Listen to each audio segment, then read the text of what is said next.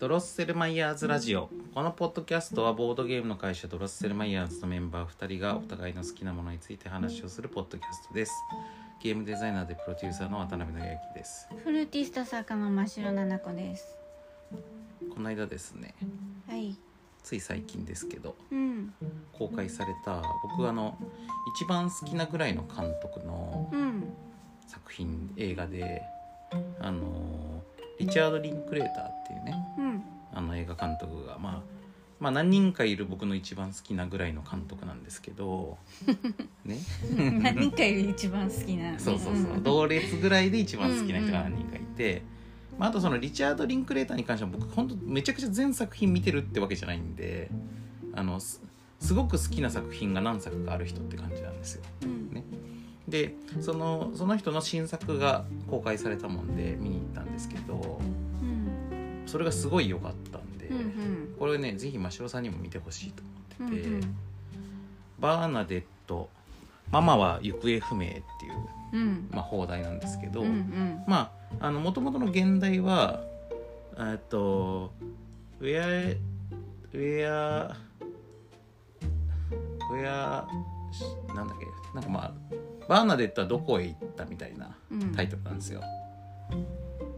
だからまあママとかっていう要素はげ現代に入ってないんだけど、うん。まあでもさ作中見るとまあそういうタイトルになるのもまあ分からんでもないって感じではあるんですけど、うん。あのまあお母さんが行方不明になる話なんですうよ。ん。であのなんかねなんで真汐さんに見てほしいって思ったかっていうとうん。なんかこの主人公のこの女性がね、まあ、この家庭の中で言うとお母さん立場なんですけど、うん。あのなんか別に真汐さんと何も似て似てないんですよ別にそのうん。あのビジュアルとかねいろんなこう、あの性格とかあの別に一個一個のこのディティールは似てないんだけど、うん。なんなんかこのすっごいそのなんかこのこの映画の伝えたいテーマうん。とか。メッセージで言うと、これは真城さんの話だなって僕は思ったんですよ、うん。だからね見てほしい。なるほどう。ん、で真城さん以外にも、うん。なんというかこのそうだななんかこう女女まあ女性としなて社会から要求されることとなんかその自分の本当にやりたいこととか、まあ、自分の本質うん。と。にギャップを感じる人うん。はね結構見ると勇気が出る映画なんじゃないかなとう思って。ん。であのすごいいいんですよ。ううんん。なんか、まあ、ちょっとあのあんまりネタバレになるようなことは、まあ、公開したばっかのやつなんでちょっと一旦置いとこうと思いますけど、うん。あのーなんかねそれこそこう見始めた時これ何の話なのかなって思って見始めるんですよ。うん。そもそもお母さんの話かどうかも結構、まあ、家族の話であることは見ればわかるんだけど、うんあの誰が主役なのかもまあ始まるとよくわかんないというか、まあ、視点はいろんな人の視点で展開するんで群像劇だから。うん。必ずしもこのお母さんの視点でもないんですよ。ええ。まあ、なんせお母さんの途中で行方不明になるからうね。ん。だから、必ずしもお母さんの視点ってわけでもないんだけど、うん。うん。でも、まあ、主役が誰かって言われば、まあ、強いて言うならお母さんなんですけど、でもそのお母さんのその娘がいてね、で娘も結構大事な登場人物だし、まあ、夫もいるんですけど、でその旦那さんも結構、まあ、重要な登場人物でこの、まあ、3人の話なんですよね3人家族なんでそれでこの3人はねあのあれなんですよちょっと変わ変わってるっていうかまああのあれなんですよねその特徴的なのはあのすごいしみんななみんなっていうかこの家自体が社会的立場高いんですよお金もあるんですよだから普通に考えるとちょっと共感しづらい人たちのはずなのでこの人たちが結構いろんなこと悩んでるんだけどあの見ようによってはなんかもっと困ってる人っていっぱいいるんだけど、ね、お金がなかったりとかこう、もうんもっとこうあのーなんていうかち低い次元というかさなんかこうももっともっと手前のところで困ってる人たちっていっぱいいるはずなんだけどなんかあなたたちいろんなこと満たされてるのになんかいろいろ悩んでていい気なもんですねっていうふうにも見えなくもない話なんだけどでもなんかそこが逆にあのー描かれ方としてねそのなんかどどんなにこう一見社会的に成功してるように見えたりとかお金があったりとかしてもそれでは解決しない悩みっていうのがあって。うん誰にでも悩みはあるんだということとでそれはのなんかこうあの原因とか解決って意外なところにあるみたいなうん感じなんですよねうんだからねあのまあ会う人会わない人はいるとは思うんですけど僕はすごい好きでしたね、うんで同時にあのこれは僕の話というよりはまあシロさんの話だと思ったんですよねうんすごいいいと思ったんですけど、うんで僕リチャード・リンクレーターって人の作品が何で好きかっていうとこの人の作品は人生をね丸ごと描こうとしてるんですよ毎回。ええで僕がかあの隣の山田君に感じる、うんうんあと「かぐや姫」もそうですけどうんとにかくなんかまあいろんな描く角度はあるんだけどその映画なりの角度切り取り方で人生の姿を描こうとしているって毎回思う。うんっていう人だから好きでで今までのねそのこの人のさ監督の作品もそのそういうねなんかちょっと変わった捉え方で人生のことを描いてる作品が多かったんでだからねあの今回のやつも非常に個性的な映画ではあるんですけうど、んだからまあだなんかまあこれ以上あんまりね予備知識入れないで見るのがねいいかもしれないとう思いまんす。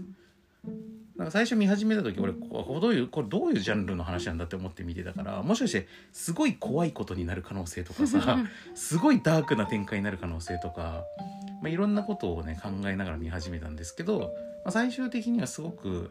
あの前向きな気持ちになるポジティブになれる映画だったんで、うんあと笑えるところもすごいあるし、うんうんまあ、まあコメディなんですよねあのへえざっくりそのふトーンとしてはね。うんうん、だからまあ安心して見れるんで、まあ、僕は不安な中見てあれそういう話なのってなってくのも面白かったですけど、ううんんあのちょっとおすすめですまだ始まったばっかなんですけどあの公開感そんなに多くなさそうなんで気になる方はお早めに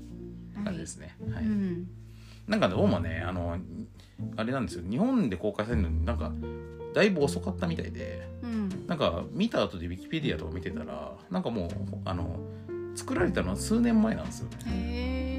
ええじゃあ翻訳とかに時間かかってたのかう、なんそれがまあ日本でなかなか買い手がつかなかったのかもしれないねあ、うん、ちょっと変わったジャンルの映画なんで、うんううんんまあファミリードラマなんですけどどうだからまあそういう意味では別に全然変わってないんですけど、うんなんかこういうファミリードラマあんま見たことないなっていう感じの話、でなんかこう本当結構思いもよらない方向に話が進むんで、うんうん、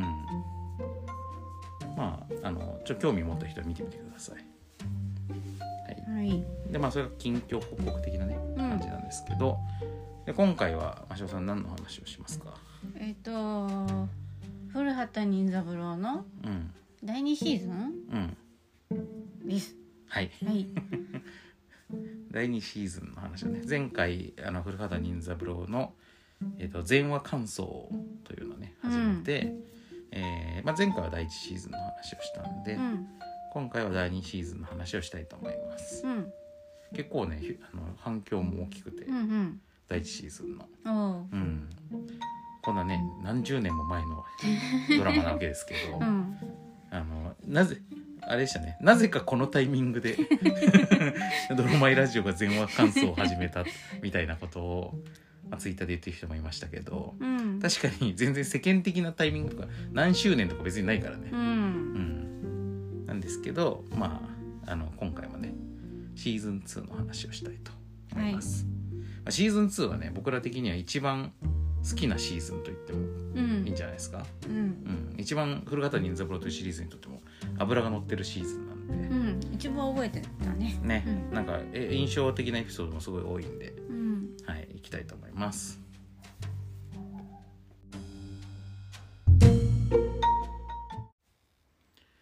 はい、というわけで、えー古畑任三郎ねドラマの、えーまあちょっと昔の推理ドラマですけど、うんそれの、えー、とエピソード前話振り返りというのを前回からやってまして、前回シーズン1をやったんでシーズン2をやろうと思うんですけど、うんえーとまあ、先に一応、まあ、前回と同じこと言っとくと,、うんえー、とフラートニン・ザ・ムロ一応ミステリーなので、うんえー、と全くネタバレしたくないという人見たことない人うんは、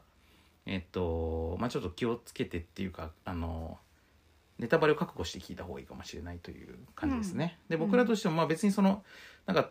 そのトリックとかさそういうのの内容を事細かく説明する趣旨のポッドキャストじゃないんですけどうんここが良かったねみたいな話をする中でそういうネタバレ的な話をおに触れちゃうことだっていっぱいあると思うんで。うんなのでまあ積極的にそこめっちゃめっちゃ説明するわけじゃないけど、えーなんかこうバレたくない人はあのまああと本編見る予定がある人、うんちょっと今から本編今まで一回も見たことなくて今から本編見ようと思ってる人も、まあ、なかなかいないと思うんですけど、うんうんそまあちょっと興味持ってるとかね、ううんうん、っていう人はまあちょっと一回本編見てから聞いてもらった方がいいかもしれないのとあとあのーまああれですねこの、まあ、とはいえ古畑任三郎ってあのは推理物ではあるんだけどなんか近代少年とかみたいにこの中の犯誰が犯人なのかみたいな話ではないから、うんまあ、犯人が最初からあの視聴者にもあのばらされてて、うん犯行の様子とかを見た上で、あのーその探偵役の古畑任三郎がどうやって犯人を追い詰めていくかどうやって犯人を特定するかっていう話だから、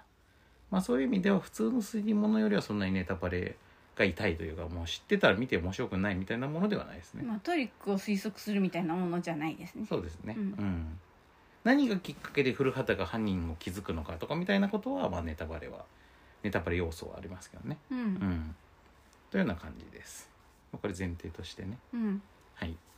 じゃあシーズン2なんですけど、えっ、と、シーズン2はですね、まあ、古畑任三郎、そのファーストシーズンは、えっ、と、まあ、あの、すごく、あの知名度の高いドラマっていうイメージが今ではありますけど、まあ、それにしてはそこまでむちゃくちゃ、あの、視聴率高々かったわけではないらしいというシーズン1。うんまあ、僕らはその時まだあの中高生だったんでそんなにそこら辺の事情までしてたわけじゃないですけどでそれに対して、まあ、そのシーズン1あの放送後に、まあそのまあ、シーズン1放送中にかな、まあ、徐々にこう評判が高まってってその後も再放送とかなんとかあってとにかくあの人評判がどんどん高まりで人気がすごく高まってる状態できすごい期待されて始まったのがシーズン2っうんて感じなので、まあ、あの世間的にも勢いがあるし、うんうんまあ、おそらくその制作陣も気合が入ってるしって感じのがシーズン2ですね。うんで、まあ、古畑任三郎のこの基本的なさっきのこうあのドラマの仕組みっていうの自体はシーズン1で確立されてるだけに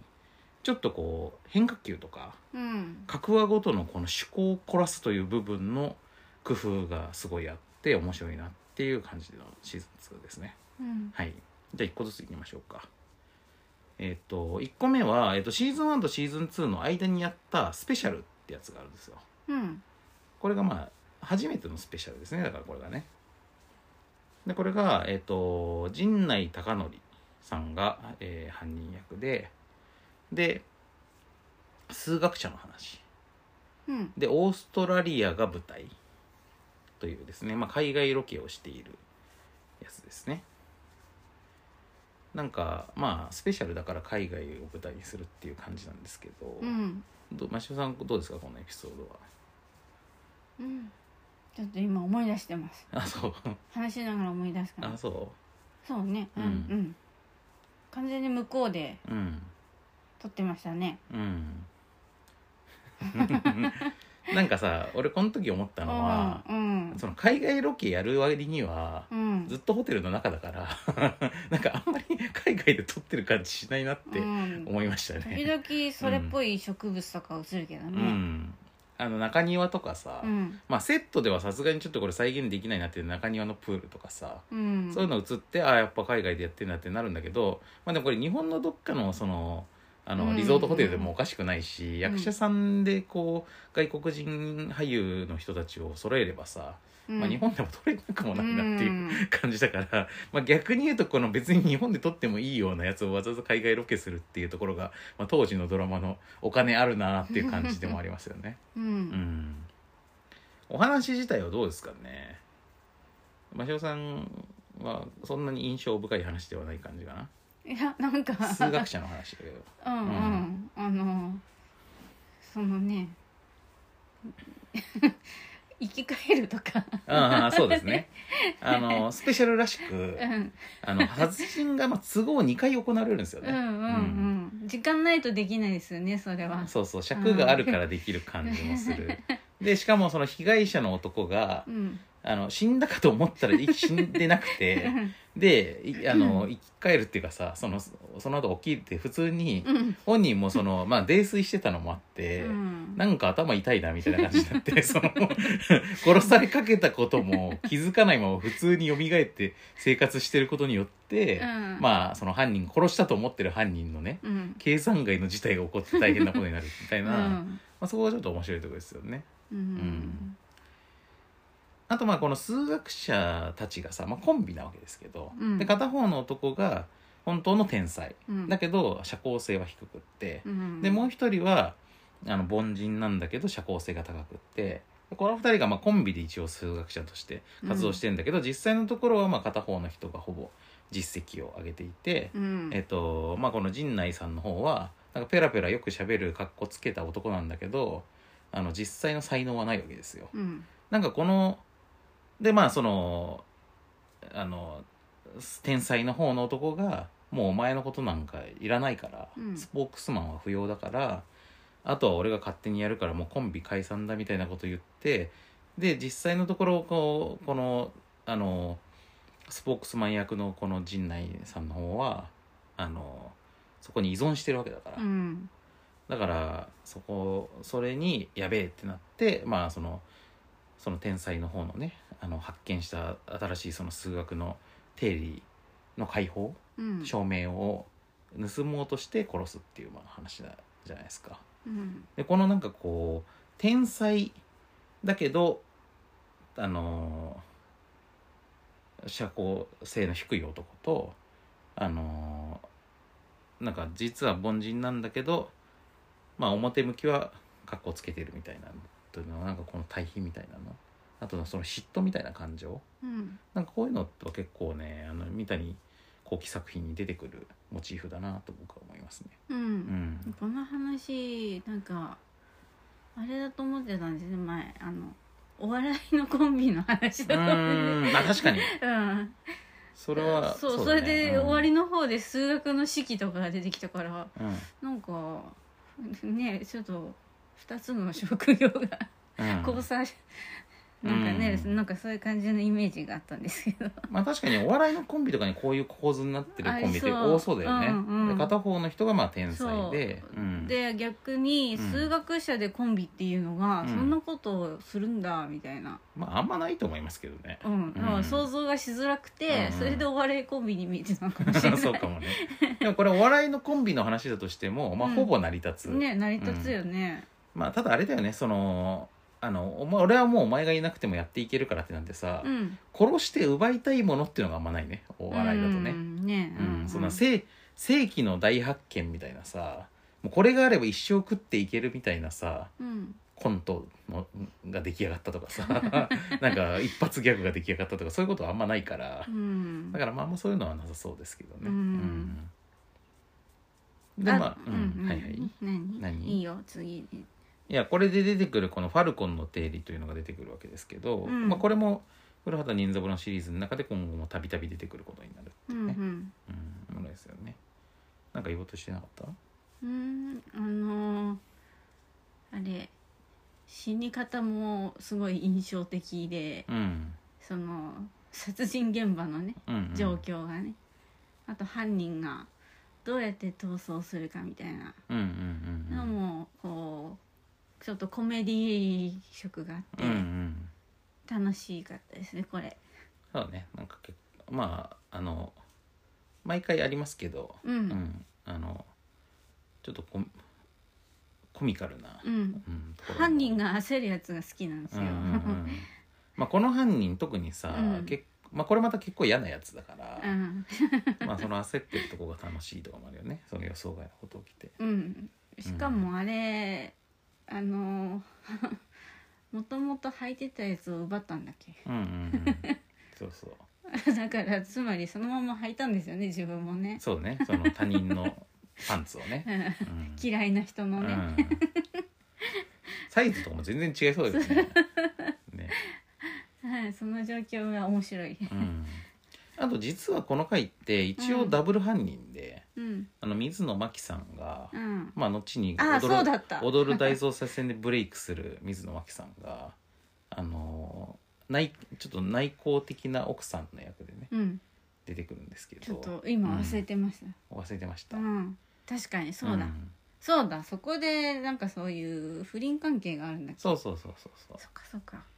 でこの不倫相手に罪を着せようとする男っていう結構ひどいやっぱこの陣内さんの役なんか最初はちょっと違う感じだったのにね、そうんに見せかけて、うんいざという時はやっぱそうしてしまうみうたいそうだからもともとはまあこの2人の不倫を長続きさせようとしているみたいな感じだったんですけど、なうん途中で、まあ、予想外の出来事が起こってって追い詰められていった時に結局この男はまあその不倫相手の恋人を切るわけですよね。うんでそこに罪を着せようとするっていんううんひどさ、うんであとそのそれの罪を着せられてることに気づかずうんなんかちょっとかばったりとかしてしまうこの水野さんっていうのがあって、うんでそれに古畑が結構同情的な感じを見せるっていうのも割と珍しい回というかうんでこの水野さんはまあ割とあのちゃんと殺人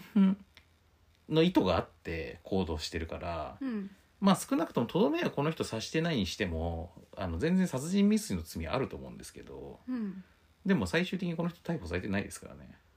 うんうん、だからそれ珍しいですよ、殺人未遂、うんなんかそういうことしてたっけまあ殺人うん殺人未遂というかあれだね突き飛ばしちゃってうん死んじゃったって言言ってうん死んでなかった、まあ実際は死んでなかったんだけど、うんでもなんか意図的にやったのではっていう感じの描写にはなってるんですよ、ううんんまあ、だからそこは証明できないっていう感じになってるって感じですねううんんまあ、積極的なあれですよねなんかその、うんえー、と愛人の人をこうかばうようなうんことしてましたよねそうそうそうそうのそうそ後うねそうだからまあい自ろいろ分がやったっていう感じで言ってましたうよねん、いろんなこと隠蔽しようとししてたっていうところはあります、うんうんまあまあ何らかの罪には普通問われると思うんだけど、うんうん、まあでも証明はできないという感じのあのオチになってましたね、ううんんはい、でえこれがまあ間に挟まってでシーズン2が始まるんですけど、えー、とシーズン2はねまあ僕好きなはいっぱいあるんですけど、うんこのシーズン2の実質1話になっている「喋りすぎた男」っていう明石家さんまうんそのこれ一話なんだそう最終話でもいい気がするなこれこの輪は本当にすごいよねあえ、うん弁護士のやつだよねそううんこれはもう本当全古畑任三郎中最高傑作じゃないかなと僕は思あってまこすけどれ古畑かっこいいですよねなんか1話選べと言われたらこれじゃないうんうんあの怒るところが最高、ねあとみやっぱ今泉とのさあの関係性が一番生かされてる回でもあそうるしさだからやっぱこれね最終話にふさわしいと思うなそうだねうんまあシーズン2の第1話に持ってきて気合いの入ってる回でもあるわけですけど、あのーあれですねふ今泉が犯人に仕立て上げられて、うんさんまにねうんでそれを古畑が助けるという話、うんうんまあ今泉を助ける話はさ、あのー他にもいくつかあるはあるんですけど観覧車のやつとかそうそうそうそうあるんですけどその中でもこの今泉すごいかわいそうじゃんうんねうんあのしさんまのことさ信じてるからさうんそこがかわいそうだよねうんだからその自分を冤罪に陥れているややつが自分の弁護をしているというさ、うんしかも絶望昔の的状況友達でしょそう大学の友達とかなんでしょ、うもんう絶望的だよねでその状態の中でまあしかも別にこの捜査の担当とかでもない古畑がてか外されちゃったんだよねそうそう知り合いだからねうん今泉と、うん、というなんか熱さがねありますよねううんんでまたさんまがさやっぱすすごくしゃペラペラ喋る人なわけじゃんうん口が立つっていうかさうんでこの口が立つ対決みたいなさうん感じもあるよね。ううんんなんかこのあのこの人が弁護士として優秀っていう描写がさあの僕当時これ見た時やっぱり学生時代あの明石家さんまって人のキャラクターにそんなに知的なイメージはなかったわけですよ。うんね、なんかそのおしゃべりな人ではあるけど明るくてひょうきんな人というやっぱイメージしかなかったから、だからこの人をそうこういうなんかその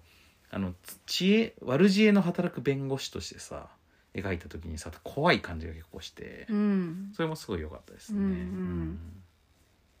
またこの輪は今泉の恋愛模様が見えるから面白いうんであすそうだね、うんそういう恋愛の仕方してるん だいつもうんみたいなそうそうやっぱりちょっとそこはさ今泉がさ、うんなんかその空気を読まなさすぎてちょっとストーカーっぽいとこもあるんでやっぱうね、んうんまあ、それのせいであのはめられちゃうんだけど、うんで証言するね他の人が証言するときに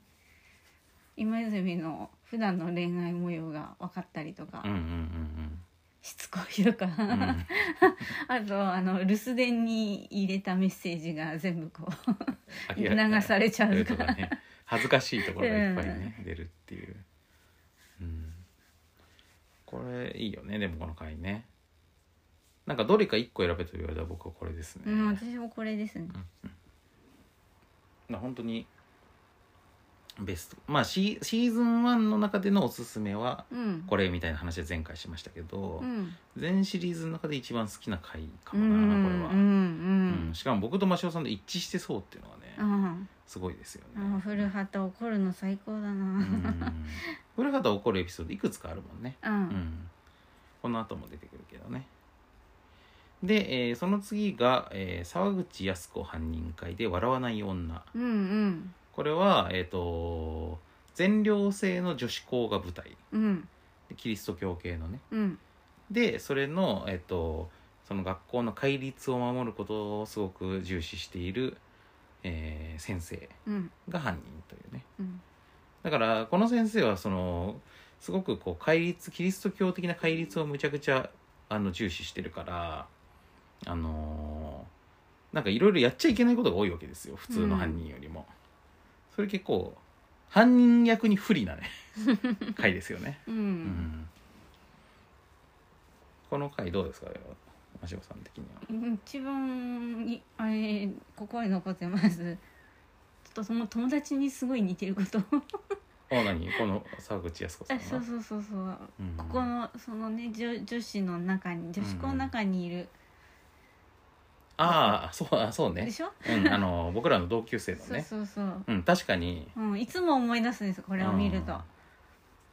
確かにこういうタイプのね友達がいますね雰囲気が雰ね囲気がね、うん、実際違うんだけど別にねね人を殺したりもしてないけうど、ん、あの戒律すごい守ってたりとか、うんそういう、そういうわけでもないんだけどないんだけどなんかこの佇まいがねそう佇い、まいがねしかもうん女子校、女子ね、うん、言ってたから、ね、ちょっと気高い感じのねそう佇そうそまういですよそうねそうそううんがにちょっと似てるっていう、ううんん、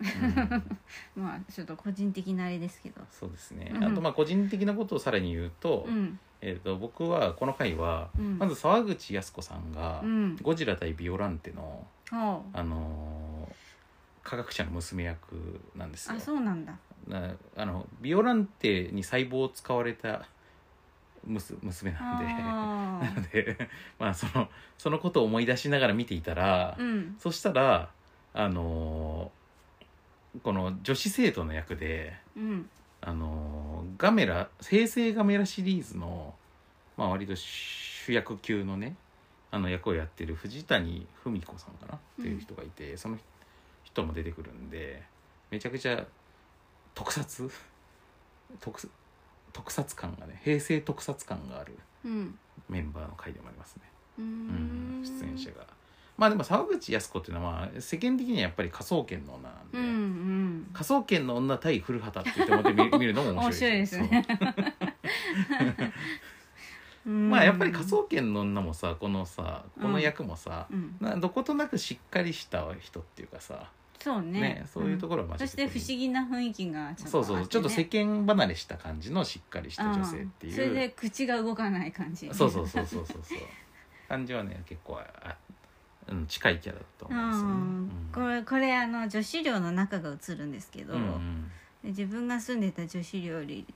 似てるけど、うん若干広くて羨ましいなとも思いましたうんう、んいいいい環境なんですね。もうちょっとい足を下げいるぐらいね環境だったなうん鷲尾さんがいたところはねあのなんていうかうんすごい全全時代的なだけではなくてう、ん、ねなんかこの貧弱っていうかね設備がねうん、コンセントがないからね部屋にコンセントないのすごいよねだってね、うん音大生だからね音楽聴きたいですよそうだよ ねしなんかそのね CD プレイヤーすらそう動かせないっていうねやばいですようね、ん、携帯もあったからね、うん携帯も充電どうしようみたいなうんまあそういうのに比べるといいかんあの厳しい学校と言われてはいるけどん鷲尾さんから見るといい環部境、屋はいいですむしろいい環境に見えるという。ベッドはちょっと似てたな二段ベッドね二段ベッドうんうんああいうところでうんね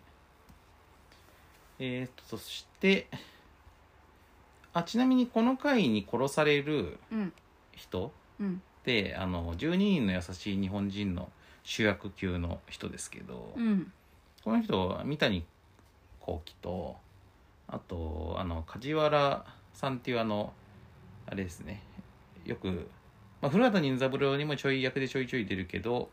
あの王様のレストランのパティシエ役うんであと最近十あの鎌倉殿では殺人うん殺人者の役というか暗殺者の役うん出てたあの人とかと並んであの劇劇団の立ち上げメンバーみたいな。うん立場の人なんでまあ結構あの三谷幸喜周りでは重要な人っていう感じですね、東京サンシャインボーイズっていうあの劇団のあの初初期メンバーの一人って感じです、うんはい、で、えー次が第16回で、えー草刈正雄犯人会うんこれはどういうは事件かっていうと,、えっと推理作家の藤村俊二さんがいてで藤村俊二さんが推理作家なんだけど妻の浮気を疑ってるんですよ。うんであのその妻にびっくりさせるために自殺のふりうん狂言自殺をしてこれで妻の愛を確かめようと草刈正雄が持ちかけるんだけどうんまあ、実際のとこそれに乗じて殺すというね、うだからん本人が自狂言自殺をしてる時に実際殺されてるからうんめちゃくちゃ自殺っぽいわけですよ、うんうん、という回だねであれですよね、うんそれをえー、とそれで奥さんの気持ちを確かめたらってうん提案している人が愛人なんじゃない、そそうだよう、ねそうです実は自分が愛人であるってね、だから浮気はうん本当なんだよね、そう浮気は本当、でしかもあの今泉さっきの今泉さんまの関係と同じで、うん信じてる相手が一番悪いやつっていうパターンですね、うんうん、この回はどうですかマシオさん的にはあのー犯人のとぼけっぷりが面白いですね。うんやっぱ草刈正雄とさ、うん、あのーねそう何ですかもう一つ最高なシーンが、うん あの2種類のダンディーがうん、そうそうそうそう 向かい合って話しているのが面白かった。そうなんですよあのーさっきのさあのさんま古畑っていうのは、うん田村正和さんまの うん、なんかその口が立つ男対決って感じでしたけど、うんうんこの回はあのしなんか異なる昭和ダンディの対決ですよ ね田村正和と草刈正雄っていうさまあどっちもあのダンディなわけですけど、うんうんでちょっとタイプが違うってね会話してると2人ともそれぞれに濃すぎて面そう白そうい。どっちもめっちゃ世界観をまとってるから さ雰囲気のあるダンディーがさ2人で話してるの面白いようね、んうんで腹の探り合いもしてるしうさ ん、ね、なんかね立ち方からね、二2人とも違うタイプのかっこいい立ち方そうそうそうそうでもやっぱ草刈正雄ってさうんそのなんかそのすごい爪が甘い感じがするじゃん、うんうんうんあのそんなに考えが深くない感じっていうか さで実際この事件もそうで、うん割とサクッと負けるタイプの犯人ですねうんうんあとはやっぱあのその何、うんえ殺されちゃう人のうん抜けっぷりで予想外のあそうこでとすねが起きる、藤村俊二が結構おどける人で、うん、それのせいであの余計なことしやがってってなって、うんバレるっていう感じがねなんか変な場所を撃ち抜くですよねそうそうそうそあうのピストルでそっ自殺ちの方が派手だと思ってみたいなこと言ってそう そうさあの自分で打つ時って普通この頭の横を打つわけですけそうどうんうんこの正面 を正面に弾痕をさ作ってしまってさ傷跡メイクでねねめちゃくちゃ不自然な感じですしでそれに合わせても打つしかないからめちゃくちゃうん不自然な感じになるっていう、早速そこをね、うん追求されてましたよねそうすぐ見抜かれるっていう、うねん、感じですよね。 まあでもこれはやっぱあのだから推理的な見どころとかたいうよりはやっぱ、ダンディ対決としての見どころが強いですね ここはね。そして、えーその次の回第17回が、えーまた、ね、ちなみにこの17回とかっていうのはシーズン1からの投資番号ね。うん、はいえー次がキムタクの回ですね。ああこれもいい回こですれね。忘れられないですね、うこれも、まあ、3万を超えないけど、うんベスト3ぐらいには入る回ですね僕のう中だんうと、ん、そうね、んすごい好きですね、うん、うん、私も好きです、これもやっぱりでもさっき言ったうん今泉助けパターンのね回ですけやど、っぱ、うん今泉助けパターンは熱くなるのかなどうしてもやっぱさ今泉がヒロインなんだよねうんあの古畑の中だとねうん実質やっぱ普段さあのーなんていうか存在に扱ってる今泉に対してさ古畑がやっぱ実際のところちゃんと愛情があるんだなみたいになるとうん嬉しいんですよね、う結構ん、うんだから僕やっぱり今泉の扱いががひどすぎる回はちょっとややっていうかそのなんかその意地悪にもいろいろあるじゃないですか、うんなんか本当に単なる意地悪に見える時は結構嫌なんだよね、うんうんだんだんそれってそうなっていく傾向もあってうんうんだからこういうこうやっぱ古畑が今泉のために頑張ってくれるっていうのは嬉しいですよね、うんうんんあとキムタクがさうんこれまでの古畑任三郎のシリーズに出てくる犯人って大体みんなこうあのー堂々としててそんなになんていうかあのーかまあかなんていうのかなか感情のない人間はいないというかさ、まあ、決めたこともまあ感情はあるんだけど、なんていうかあの基本的にこのシリーズってある程度社会的地位が高くて堂々とした犯人が多いんですよ。うんで割と正々堂々と古畑と戦うというかさでまあ犯行の動機もある程度納得いく感じがあったりとかまあそうでなかったとしてもなんていうかこうあの人間的な魅力みたいなところを結構強調している話が割と多いんだけどうんこのキムタクは割となんていうかこう心がないタイプというかさ、うんまあ、このこの時点における若者っぽさという現代的若者のねうんの感じがあるんですよね。なんか遊びでやってるみたいなそ感うじだそようね、そうそう遊び半分で人を殺してるというか、すごい身勝手な理由でさ、だからまあさっきのあの不倫の話とかも別に全然身勝手なんだけど身勝手といえばね、うんうんでもなんかまあそういうのはまあ多分三谷幸喜の中ではあの人間味のあるところはなんだけど、まあ、これだからちょっと異色ですね犯人の性格付けが異色だと思うんう、うん、でもそこはあえてそうやって狙って作った感じに見えますねそうだねでここに、あのキムタクを使うっていそうそうそうひときわ若いからねやっぱこれ犯人としてね、ううんんこれは結構挑戦的な回なんじゃないですかうんでこれも古畑が怒る回、うんうん、やっぱ最終的に怒りますからね、ううんんそれもいいよね、ううんん、あれはなんか大人としてやんなきゃいけないことをやった感がうんうんうんまあ実際その古畑がさそれこそあのー第1回のその中森明菜小石川ちなみみたいにさ、うんあの犯人に対して結構同情的になってることも多いわけですうよ、んそれをせざるを得なかった犯人に対して、でもまあ逮捕はするんだけどでもこれはは許せんっていう感じだったね。うんうんだからまあそういうこうあの殺人なんかせざるを得なくて殺人を す犯してしまい、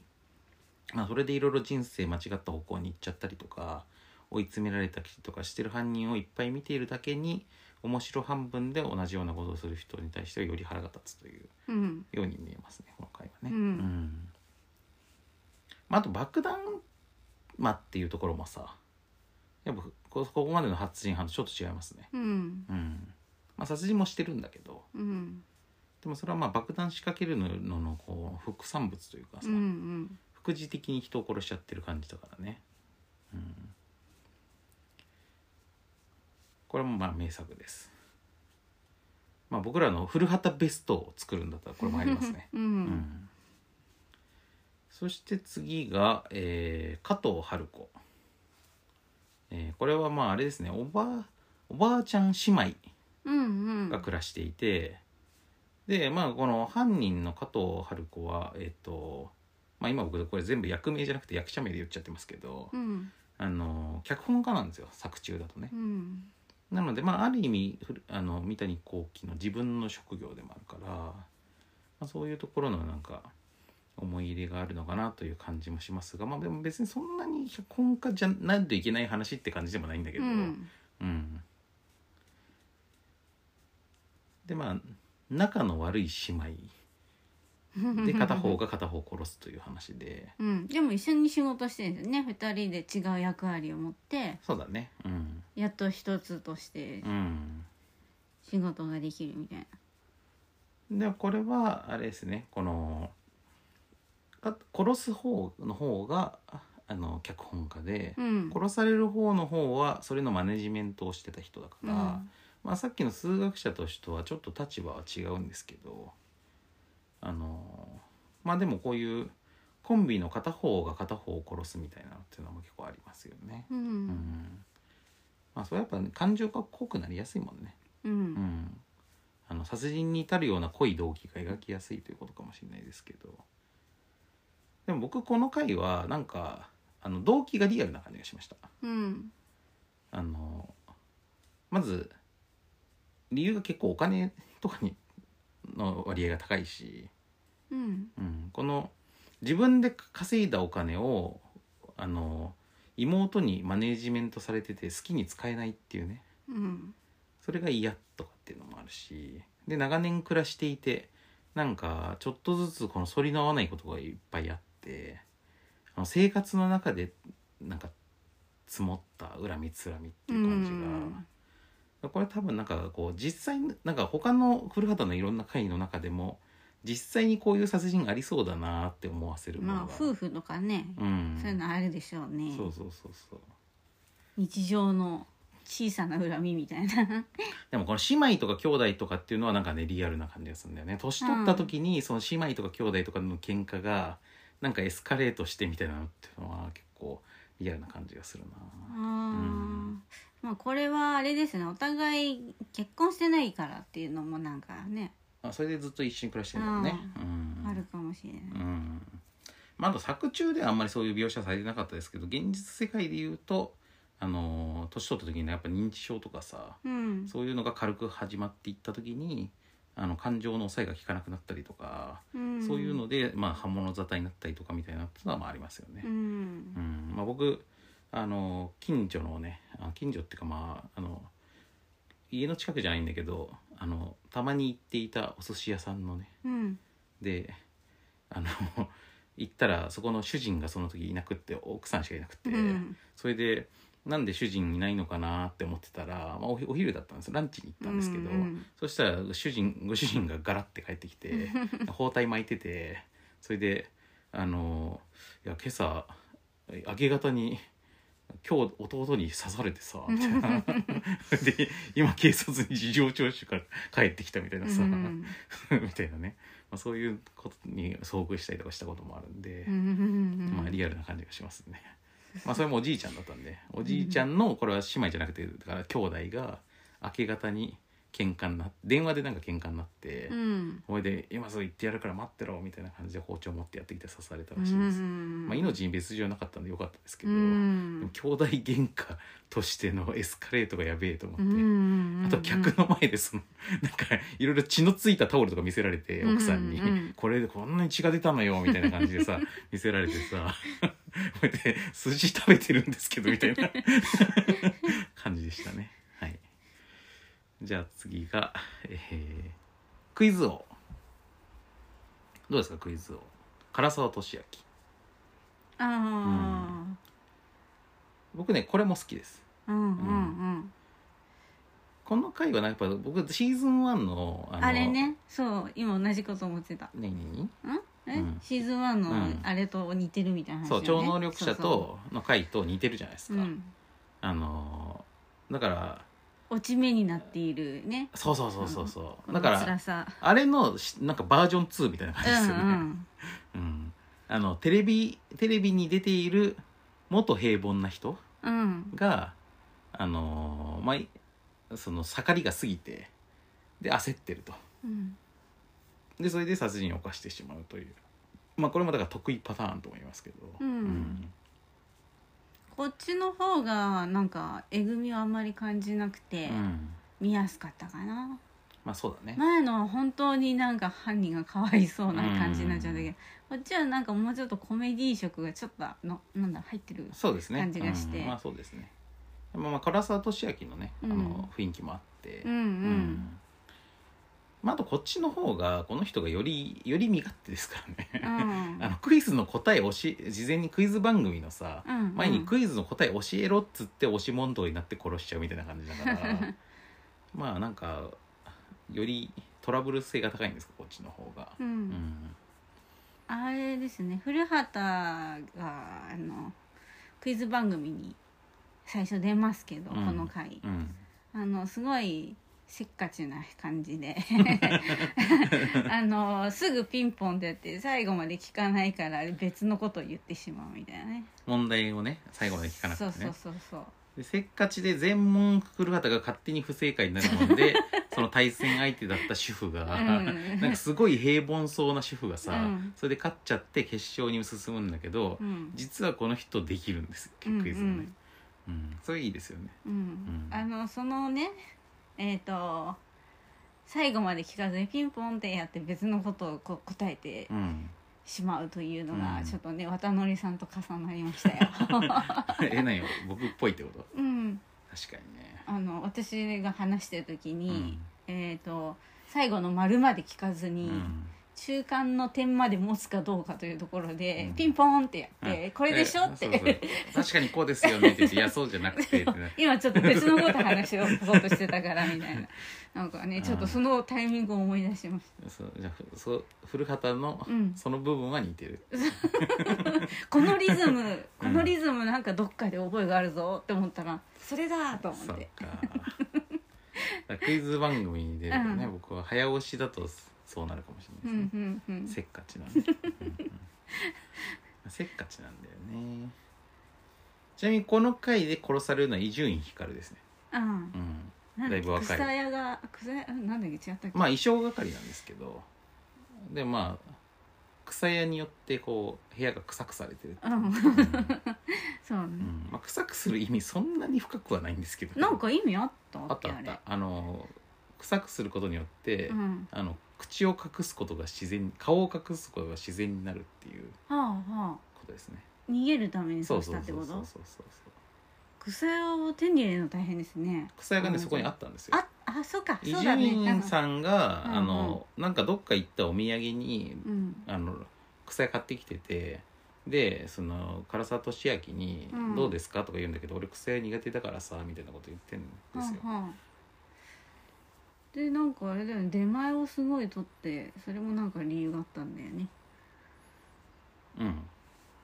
そうですうんそれは、えっと、いっぱい来る出前の人たちに紛れたいからです。うんうんうんっていうねまあでもこの回はまあ好きですけどね結構。うんううんん、でまあ僕はその前のシリーズの、うんあのーその超能力者のとこみたいにちょっとこう真に迫った回が結構好きなんで、うんうんこれよりはそっちの方が好きですけどね、うんううんんまあねあのーさんまの回もまあ笑えるところはいっぱいあるんだけど、うんやっぱり結構シリアスなドラマとして好きなとこもあるから、うんやっぱ今泉がさ、うんそのあの罪を認めた方がいいよってさんまに迫られて、それで「えでも俺やってないもん」って言って「でもこのままだとどんどん罪が重くなるから、うんもう実際はやってなくてもやったとみ認めてでも殺意はなかったというふうにしろ」みたいなうんのあるじゃないですか、うんああいうなんかこうこ交渉みっていうかさ、うんなんか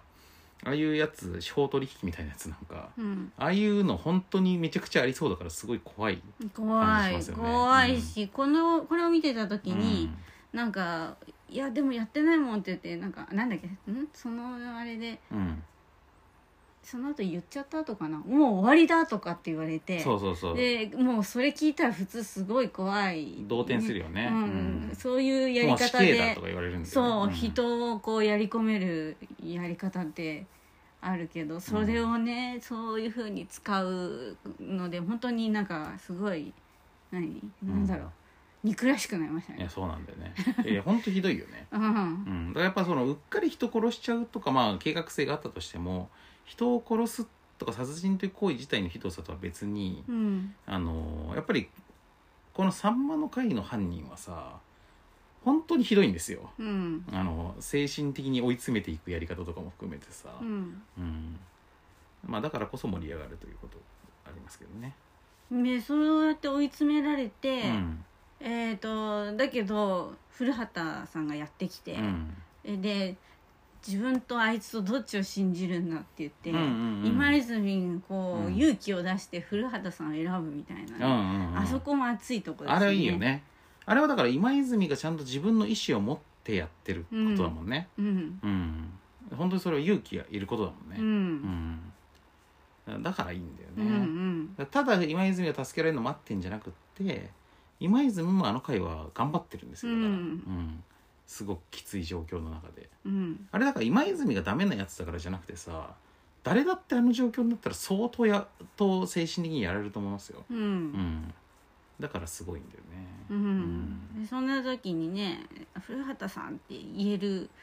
この信頼感がねそうねそう普いう段いじめられてるけど、うん、信頼してるっていう、うんうんうん見えるところですね。そうそうそうそうで私が間違ったことありますかっていうさ、うん古畑のあれが、うん、やっぱこう人格というよりは、 うん、古畑の洞察力を信じてるっていうところもあるんですふよんふん ふんそこがやっぱいいよね、ううんで、えー、つクイズの次の回は、えー沢村藤十郎さん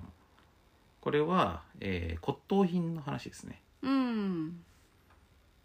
覚えてますうんうんうん、まあおあれですねあの贋作の壺うんをまあつかまされたあの美術館の館長とか骨董省のねうん人があのその陶芸家をね殺してでまあ本物の作品を奪う奪うっていうね感じの話ですね。うんうん、どうですかこれはなんかちょっと無理があるかなっていう感じがあったかな。そっか。 これはね、あの、あれなんですよ。うんこの春春宝堂の主人っていう人が、うんあの主役っていうか犯人なんですけど、うん共犯者がいるんですよ。うんこの美術館の館長うのね、ん角野卓造さんのは館長がいるんですけど、この館長がまあ割と愚かな行動をするんですよね。うんやっぱこの愚かな共犯者がいるタイプの話って犯人が結構不利じゃないですか。うんだからまあ僕も当時放送当時もこういう愚かな人いないでほしいな ってよく思ってました。うんうんうんでも私が思ったのはうん愚かな人のことではなく、んていうか今忘れてたですそあの忘れて存ました在を。やっぱりそのアーティストとしてうんうんこういう行動すんのかなみたいなああそのちょっと陶芸家の行動にあんまり納得があいかのなか納ったっ得ていやするかもしれないけどそれはどう考えても完完璧な 何工作じゃないでしょみたいななんかなんだろうななんかそういう違和感を感じた覚えがあるなううんまあこのーん何だったかなえ犯人じゃなくて陶芸家の人ん犯人と陶芸家別だっけ犯人は骨董商です骨董賞被害殺されたのが陶芸家ああ骨董賞の人ね骨董商の方の話、うんうんまあこの人も結構独特なロジックで動いてはいました確かにううんんで陶芸家がこの骨董商のこの春宝堂の囚人をはめるためにああの贋作をわざわざ作ったみたいなとこを不自然に思ったわけじゃないんだ、そこじゃないそうかその後なんだっけ何か持ってったりとかこういろいろ、うんうんあの犯罪を隠すためにしたことうが、んであとそのこう職業上こうしてしまうんだみたいなことうが、んなんとなくあそうなのそれでいいんだみたいななんかこうんうんう、うんなんだろう凄みを感じるところまでいかなかったって感じかな。うんまあ確かにそうだろうなって思える時と、うんそうかってなる時とまあありますよねそれはね、うんまあ、この回はちょっとそうだったと、うんうんまあ、もうちょっと具体的に思い出せないけど、うんなんかとっさにこういうことしちゃったみたいな、うんうんとっさにこっちを壊したみたいなと話がまあ最終的に出てくるんですけど、うんそこにそうかなってまあ思いましたね僕もね。あーまあねうん言ってることは分かいやるいや理屈はわかるんですよ、ねうん理屈はわかるけどなんかちょっと理屈だなって感じがやっうぱんりしちゃう、うんうん本当にその立場にいた人がそう思うかな、うん自分はね遠い世界にいるからそことは分かんないですけどそうそうそうまあ筋は通ってるんですけど、ねうん一応ね、うんえーそして次が山城慎吾、えーマジシャンの回ですうんうんこれは、えーまあ、マジシャンの山城慎吾が、えー松たか子とこう弟子の松たか子と交際している男を殺しちゃうんですよね、うんでまあその時にちょっとこうマジシャンズセレクトとかうんマジシャン特有のこの技を使ってうんあのまああたかも被害者が自分で毒の入ったジュースを飲んだかのように見せかけるというう、うんん話ですねうんうんどうですかこれは。確かにそういうのをねこう使ってみたい感じは分かりますね、うんうんあふムードとしてこの話すごいギラギラしてるから、うん、お うそうだね、うんなんかねうわーうわーって感じはしましたけど世界観がまあでも山城慎吾がさ、うんやっぱこのさっきのさ草から見浅尾にに続いてさうん濃ゆい昭和 の色男っていうか、まあでも山城慎吾って2枚目って感じじゃないんだけど、うんまあでもなんかこうもうだかスら、ター顔だよねうん、というか愛人がいて当たり前の世界みたいなそうそうそうそうそうそうだねそうそうそう、なんかそういう世界観というか、うんまあそのハードボイルド小説みたいな世界観っていうかねそうなの、うんまああれですよあのなんつうのヤクザものとかさ、ううんんまあ、そういうのみたいな世界観に近いかもねうんまあ、山城慎吾って人がそもそもこういう、その昭和的なプライ、まあ、プレイっぽいっていうかさ草刈正雄とかはさ2枚目でさ、うっんていう、まあ、いかにも、まあ、今で言うとこのプレイボーイにも近いですけど山城慎吾はどうもっとなんか男っぽさムンムンのう、んでなんかこう、ま、もっとマッチョな感じの,、うんあの遊び人っていうかさ、うんうんうんまあ、そういう感じだよね。うんうんその感じがまあ真汐さんの世界観とはもう一番遠遠い方にあるうん感じだと思いますけどうんどうかなどうですかんでもまああれだねそこもまあ一応あれなんですけどねこの中では、うんあのフェイントっていうかフェイクになってるんでうすよね、ん山城慎吾が弟子の松たか子をなんかこう自分のねうんなんかこうくく口説こうとしてるっていうかさ、うん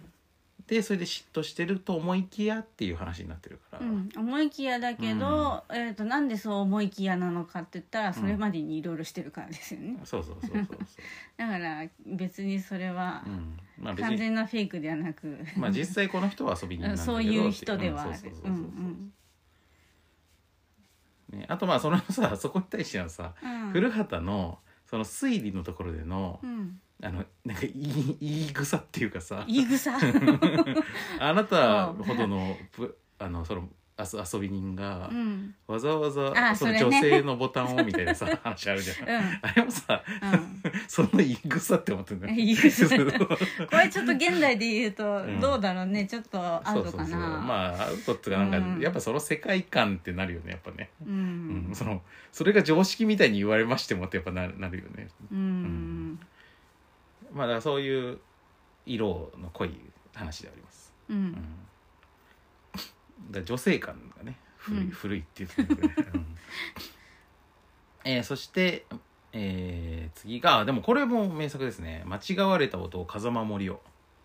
んなんだっけ」これうは、んえっとまず始まりで、うん珍しくなんかワイヤーとかを使った凝った密室トリックを使ってあー殺人を犯したんですよ主すごいこ凝ってましたね犯人がねそうそうそうそうなんかこうあのいかにもな凝った殺人あ密室トリックを使うんだけど、うんそれと全然関係なく古畑に遭遇してし まい犯人がでその後まあその犯人がその別の人人のふりをし続けなきゃいけなくなってうんで古畑は別に殺人事件が起きてるとか何も思ってないんだけど、うんなんかこいつおかしいぞっていうのでずっとそのうん一緒に行動して、うんあの最終的にあのバレてしまうという、もう完全にあのコメディの割合の最も高い回ですね、全古シリーズ畑も途中で気づいてわざとやってるでしそょうもうね楽しんでるからね完全にね どうやってごまかすか なそうみそたういそうそうやっぱね古畑よりもむしろこの回はこの犯人の側に同情しながら見る感じなんですよねなうんすごいこんなに運が悪いのみたいそなうそうそうそう でこれはやっぱ風間森夫のねやっぱコメディセンスというかね、うんうんうんこれがすごいですよねあの演技力というかさ、うんだからまあこの回はあのさっき僕が言ったそのシリアスな人間ドラマとしてのさその回とはちょっと逆ですけど、うんこれもベスト古畑集に入りますね、僕うはん絶対どうですかそうですね、うんなんかこう三谷幸喜ならでは感もあるし、うんそういうところがやっぱそのコメディ的な振りはところのパンチでいうとこれが一番強いですよ ね、うんうん、もうそれの鶴瓶打ちだからさ、う、うんんそれを実験するための会みたいな感じのそうだねあれですねうん詰め込みっぷりですよねで三谷幸喜はこういう誰かの振りをしている人が、うんあのボロが出るか出ないかっていうところのコメディが結構好きなん得意なんですけど、うんうんでそれで割とやろうとしているのがさあの後に映画でやる「ザ・マジック・アワー」ってやつがあるあるんですあるんですけど、それはまああの俳優落ち目の俳優がひ殺し屋のふりをするっていうねうん話ですけ どまああれよりこっちの方がよくできてると思いますね僕うは、うんん、よくできてるとで言うとねうんうん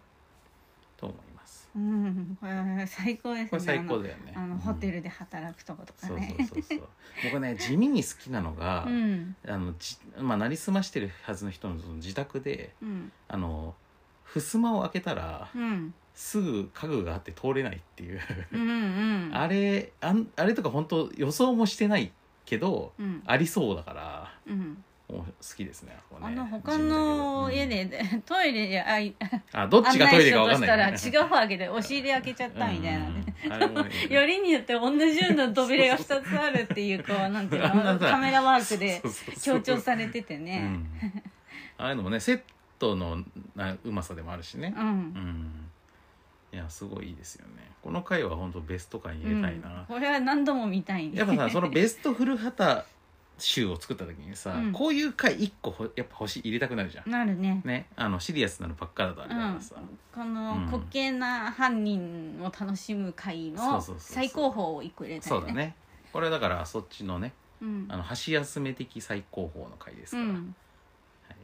で意外とここがシーズン2のラスト2話でうんでラスト話に一応なってるのが、まあ、通常放送で言うとラストなのが鈴木保奈美ニューヨークでの出来事ああそれがラストなんそうだバスの中での話うね、んうん、もうバスの中から全く動かないですよね、確かうんう。んそうあそうちそょうっとちょっとあれかあの、まあサービスエリ途中アでね止ぐまらったいりぐらいはするけどでも基本ずっとバスの中で進行して、うんまあ、この密室劇であるというところとか、うん、あのほてか会話劇であるというとこもろう全部聞かせて進行するうかんら、そうそうそう殺人事件のシーンすら映らないから,、うんそこはまあ本当にやっぱり脚あれですよね脚本うん力のみで見せるというところで、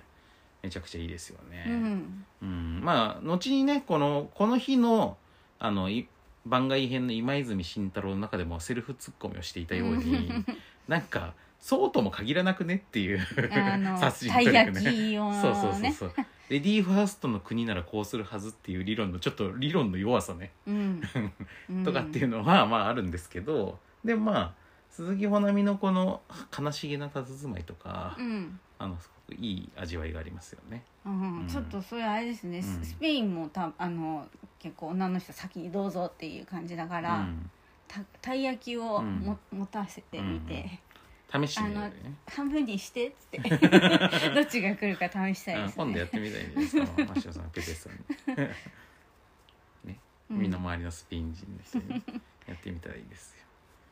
そしてえー、あでで本当は、まあ、これが通常回の最終回なんですけど、うんここにスペシャルがあって、まあ、これが実質的なシーズン2のラスト、うんえーしばしのお別れ山口智子うんえー、あれですねあ角あそ角れのがあれ話だったんだね、うんフラワーアレンジメントの話これなんかすごい印象に残ってて、うんあの最初に見た時うは、んあのコンテンポラリーダンスみたいなのやってたなって思ってたんですよ昔、うんうん中高生ぐらいの時うんうんに見た時うんうんに、見た時ねそうでも後で考えあの知ったんですけどフラメンコ初めてから知ったんですけど、うんその山口智子さんがあれフラメンコをやっていてうん、うんうん、結構スペインのあのあれ教室にも出現出現っていうか、んんまあ、実際に参加しているっていう話とかも聞いてうてんう、んあれってことはあんだけ踊ってたのフラメンコなんじゃないもしかしてと思ってたんですよ思ってたんだ。でだけどその後でうん見たことなかったかうんら、今回見てそれを確認しようと思って。うんうんううんんそうしたらねうん、フラメンコでしたフラね、メンコでしたうね、ん、バリバリのちゃんと歌も歌ってたしねそうそうんスペイン人らしき人が歌を歌ってましたねうんうんだから結構本格的なフラメンコの曲でしたけどうん曲はううんんでまあだから実際フラメンコはねあの山口智子さんが習ってたってことですよねううんんでしかもあれなんだよこのシリーズさあのクイズ王のところでの犯人の唐沢俊明うんさんとあの夫婦だからうんだから1シーズンに夫婦で3人で2人も出てるっていうね感じなんですよねだからまあシーズン2はだからまあまあ最初のちょっとあのオーストラリアの数学者の話ってまあ僕そこまでベストに入るほどではないんですけどうんでもその後のその「さんまの回」がまあとにかく超すごい名作で、うんでら最後はこの山口智子の回で終わるって感じで、うんまあ、最初から最後までかなり印象深い輪が多い、ううんだからいいシリーズですよこのシーズうン2は、んいいですね、うん大好きで実際しばしのお別れと言ってますがこのシーズン2が終わってから、うんそのシーズン3やるまでだいぶ間が空くんで、うんうん何年かだからまあ古畑任三郎実質ここで終わったみたいな感じにしばらくなってたう感じですね、んだからもう一回やるってなった時にああやるんだって感じだったはずなので、うんんなんか特別な時にだけやるみたいな時期もありましたよねそうそうお正月とかなんかそういうスペシャルを何回か挟んで何年かごとにねうんだからもう不定期うん開催みたいな感じになってたっていうのがまあこの後しばらく続きますけどだからまあ本当にこの回は黄金時代ですようん古畑任三郎的にもねうんうんやっぱまあねこうここの記憶が一番強いですもんね僕ら的にもねううんん、まあ再放送とかされる時も大体シーズン2から選ばれることが多いですうねんうん、なんでまあここはねあの皆さんもなんかどれか見返そうかなって思ったらその、ね、シーズン2を見返すっていうのはありですう、んうんあとはもしかするとあんま見たことない人がいきなり見るのにもまあ全然ありなような気がしますねうん1話完結だからどっから見ても大体大丈夫だしうね、ん、なんかその今泉君との関係性とかも、うんあのもう油が乗ってきてうん分かりやすくなってるしね、そうだね今泉のキャラとか今見るとシーズン1は若干ブレる時あるもんね、うん最初の方、うんあんま固まってないんだけどね、そうそうそうんもうねこの時期になるとうん、ぶれないかそうなんですで逆にねシーズン3になるとちょっと極端になってくんですよ、らああーやりすぎ、ううん、ん、うんうんなんで僕シーズン2ぐらいの塩梅が一番好きですね、うんというような今回はシーズン2の振り返りでしたけど、えー、マシオさんあと30秒しかないので、はいはい、言い残してることはないですか、大丈夫です大丈夫ですか、うんじゃあ次かどうかわかんないですけど、うんえーまあ次回次回かあのどっか僕らが今まだ見てる最中なんで うんあのー見切ったタイミングで、えーシーズン3をやって多分古畑任三郎全話振り返りはえっ、とまあもう一回やったら終わりになると思いますんで、うんはい、よかったらお付き合いください。はいそれではさようなら。さよなら